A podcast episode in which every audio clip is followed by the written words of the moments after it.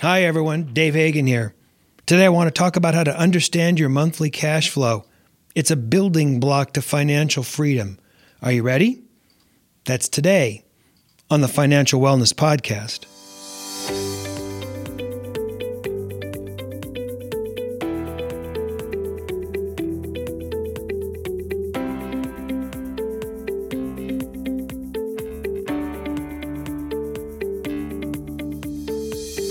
Welcome to the Financial Wellness Podcast, Dave's weekly message to keep you on your path to financial success. Here is your host, financial problem solver and talk show host, Dave Hagen. Thanks, Nick. A few podcasts ago, I laid out my five steps for financial freedom. For those of you that missed it, here are the steps. One, get rid of the cards. Two, know your flow. Three, eliminate debt immediately. Four, create an emergency fund. And five, put 15% into retirement. Today, I want to focus on just step number two know your flow. In order to fix anything, you first must understand it. To this end, you need to understand your monthly cash flow. This step can be completed in as little as 30 days, but if you have data going back six months, even better. By looking at your income and expenses for one month, though, it'll give you a pretty good idea of what's going on. First, you need to know what's coming in each month. This includes your gross and net income. Many times when I sit down with people, I find it interesting that they don't even know what their gross and net income is.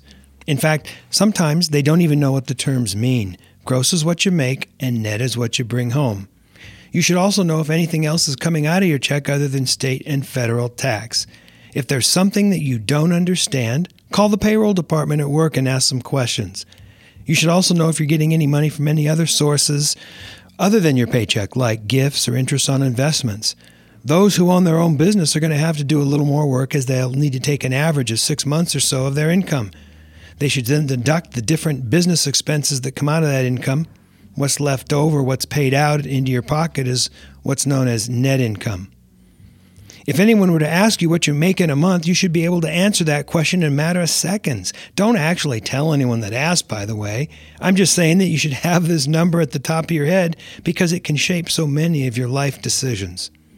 Second, you need to know what's going out each month. Do you know what you actually spend? You should chart using general categories what's going out each month for housing, utilities, food at home and away from home, transportation, including your car payment, insurance, gas, registration, repairs, entertainment at home and away from home, support, insurance, debt, but not your mortgage, vacation, retirement, and savings. It's not that important that you have the exact right expense categories. Rather, it's important that you have a general idea of where your money's going each month.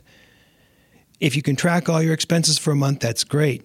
However, if you can produce a monthly average over a six month period of time, that's probably even better. Now, there's different ways to do this. If you decide to go all cash, simply keep a journal of where every penny goes. If you decide to use a debit card, put all of your transactions on this card, and all of your transactions will automatically be tracked for you.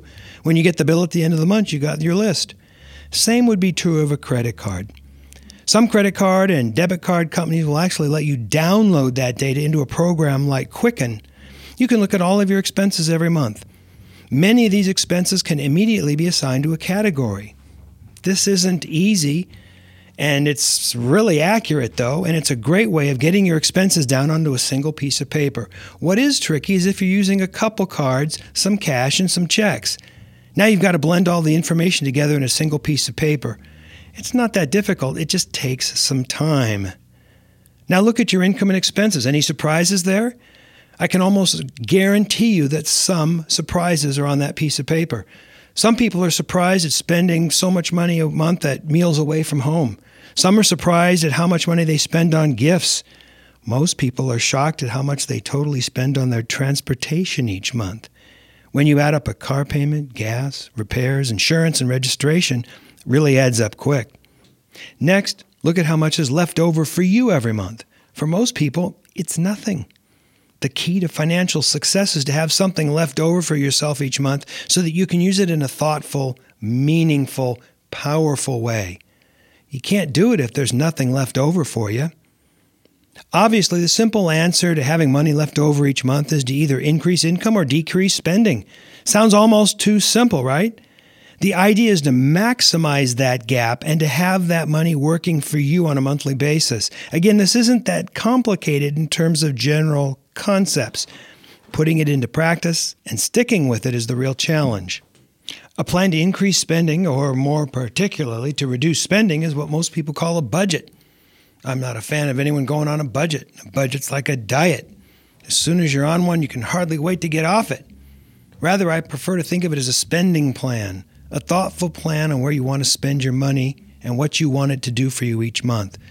A plan to getting you exactly where you want to be some years down the line. Now, we, we put together a monthly spending tool. It's only a couple of pieces of paper that you can use to uh, tally up your income and your expenses. It automatically totals up the numbers and helps you determine where you want to create some money each month to spend on yourself. If you want a free copy of this tool, shoot us an email at dave at davidrhagen.com. That's dave at davidrhagen.com. We'll send it out to you by email right away. It's a super simple tool, but we put some automation features into it to make coming up with your monthly spending plan actually kind of fun. That's dave at davidrhagen.com. This is David Hagen, and you're listening to the Financial Wellness Podcast. You've been listening to the Financial Wellness Podcast, Dave's weekly message to keep you on the road to financial success. If you'd like Dave to answer any of your questions, email them to dave at davidrhagen.com. If you like the podcast, you can subscribe to the podcast by hitting the subscribe button in your app. You will automatically get a reminder each time Dave uploads a new episode. Or you can use the app to share this episode with your friends and family. Let's listen in now as Dave answers some emails. All right, we're back. We got some time for an email. I've got with me again today my longtime colleague and friend Brian Reed. He's been looking through the emails that are coming in and has picked out one that's uh, a little unique and special for us. Brian, what do you got? All right, this is from Carol, and she writes Hey, Dave, I am a single mother of three. I have a decent job and am doing a pretty good job of providing for my family. Unfortunately, I have accumulated about $20,000 on four cards over the past five or so years. The payments are now starting to kill me. They total almost $800 per month. I recently got a credit card application for $20,000. Better yet, it offers no interests for one year. Should I cash advance on this card to pay off the older cards? Thanks in advance for any advice you could provide. Wow, tough bind there for Carol. Um, I don't know that I would ever advise anyone to cash advance on uh, credit cards. Show me someone that's cash advancing, and I'll show you someone that's uh, in extreme financial trouble and, and probably terminal.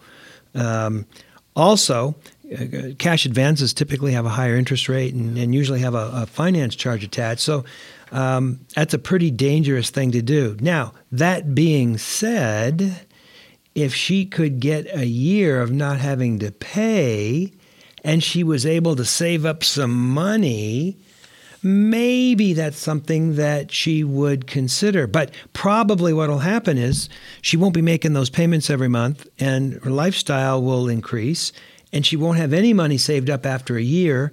And now she's got these this recent twenty thousand dollars with a higher interest rate, with um, some transactional charges, and if she ever needed to resort to bankruptcy, the credit card companies are more inclined to come back and say, "Hey, you got that twenty thousand just a year ago. We don't think you had the ability or the reasonable expectation that you'd be able to repay us back," and they they'd sue her for non-dischargeability of that debt in the bankruptcy. So, I don't know. I'm I'm I'm very enticed by the the year with no payments. Uh, but I think the other uh, the other things that go along with it are negative enough that uh, maybe she probably she probably shouldn't do that. Now, what if it was a balance transfer offer and not a cash advance? Well, I, my experience has been that the credit card companies don't view a balance transfer as negatively as a cash advance. Uh, they know that the, the money went to another account. With a cash advance, it's almost like they think that you had a party and didn't invite them, right? and that's not the case with a uh, with the balance transfer. But I, I think there's some risk um, still that, that, that, they would attack in the event it doesn't go as, as planned. Um, I would hope that mm, you know she would um, use our one of our steps from our financial freedom plan and just try and chunk this debt down. I mean, maybe she takes a year and, and says, Hey, I'm going to do everything that I can to chunk this debt down and, and get out of this. Unfortunately, that's kind of tough to do because a single mother of three has really got her hands full. Uh, a single mother of three is a, a, saint, a very selfless person. That's a tough job. Um, I, I wonder if there's other sources of income. I wonder about the, um, you know, the father of the kids, if that father's contributing. Um, again, are there some things she could she could do after hours? Perhaps. Um, is there something she could do maybe during one particular season, like the holidays, where she could pick up some extra money? It's pretty tough. Pretty pretty tough. You know, it's. I'm in total agreement with you on that. The now, what do you think if she knew that she was going to have some more money coming in, like there was going to be an increase in her pay? if this actually is a balance transfer and no interest for one year, would you advise, knowing that there is going to be an increase in income? I, you know what? I, I don't think I would because uh, the twenty thousand dollars is going to have a higher interest rate. You know, the new loan, and she's going to be using her pay increase to pay a higher uh, interest rate on the debt. I'm, I'm not sure that I would. The big thing to focus on, I think, is what's going to happen during that year. Is there something unique during that year that's going to help her, you know, beat this heavy burden? If not, she's better off staying staying where she's at. That, that's that's what I would do. That's what I would do. But that's pretty tough. Twenty thousand dollars doesn't sound like a lot in the overall cosmic scope of things unless of course you owe it then it's right then it's this big log sitting in your eye causing you all this discomfort and 20,000 bucks is nothing uh, nothing to sneeze at so that's the best that uh, that's the best advice I have for that Carol hang in there and uh, take care of those kids um, again you're you're a saint and we appreciate everything that you're doing for those kids thank you thank you thank you yeah yeah how about another one we got another call today or another email today? Uh, I think we might have time for one more. Here we go. This is from Bill. He writes Dave, I am married and we have two kids. We both work and make decent money, although a lot of it goes to rent and daycare for the kids. We have two cars that we make payments on and an emergency fund, just like you recommended, of about $6,000. I was recently in a bad auto accident that the police report says is my fault. It really was not. The guy in front of me just stopped on the freeway for no reason. In any event, I hit him and pushed him into the car in front of him. So now there are three damaged cars, and the guy in the car in front of me is unfortunately really messed up, and he has been in the hospital for three weeks. I have the basic policy required in California. It has liability limits of 1530. I'm not too sure what that actually means. Now I get a letter from my insurance company telling me that I might not have enough insurance coverage to cover all the damage. The letter tells me that I should consult with a lawyer to discuss asset protection. Any thoughts? Well, I think Bill's in a in a tough spot. Um, Bill, a couple of a couple of thoughts right off the that just jump right out of your email. You've you've got auto limits of, of fifteen thirty. That's fifteen thousand dollars of coverage per person and thirty thousand dollars of liability coverage per event or per accident. That means that the most your insurance company is going to pay out on this is thirty thousand um, dollars. In California, that's hardly getting to the starting gate with a very difficult accident and potential litigation. So, um, you know, the first thing that you need to do is you need to get better insurance. You should be carrying 30 60 or at least 100 300, especially in California where everyone drives around like a, you know, a bunch of nuts. Um, secondly, it seems to me that if you're carrying 15 30 uh, you might want to have a conversation with um, the person that sold you the, the insurance if anyone advised you only to carry this amount um, they could have some exposure in, in, terms of the advice that they gave you. Again 1530 is nothing nothing nothing nothing. Now what else could you do? You could you could certainly you know file some kind of a bankruptcy but we'd have to look at your income and we'd have to look at your assets and those kinds of things. That may be where you are headed. But before you go ahead and run off and do that, what I would do would be to uh, retain bankruptcy counsel and have that attorney coordinate with the attorney that your insurance company is hiring to see whether they can get the thing settled for the policy limits. If they go towards the people that were injured, and explain to them in a thoughtful and, and kind way that this is all the exposure, all the coverage that there is, they may just take that money and be done, even though the value of their claim against you could, at least from what I'm seeing here, could be considerably um, higher. Now, you could always go to trial and, and litigate fault. Um, your your insurance attorneys would probably stick with you, um, although not necessarily, but typically would stick with you through that. But you never know how that's gonna that's gonna turn out as well. Um, this is an issue I think where the the horse is already out of the barn. You, have had the accident. Um, you don't have enough coverage. Everybody should take a look at their insurance policy, make sure they've got enough coverage. I also think that people should have some coverage for um, homeowners or renters. So, in case the mailman slips on a skateboard that your kid left up on the stairs, um, there's some kind of coverage for that. Um, but uh, absent that, the horse is the horse is already out of the barn. Brian, what do you think? Yeah, unfortunately, I'm right there with you again on uh, this one. Again, certain basic things that you've got to make sure that you're covering. You know, and I, it makes me kind of wonder. You know, okay, what is going on with the kids? Are they in too many events? There are some things that, you know, some expenses you just have to find a way to get rid of to make sure that you have the basics covered.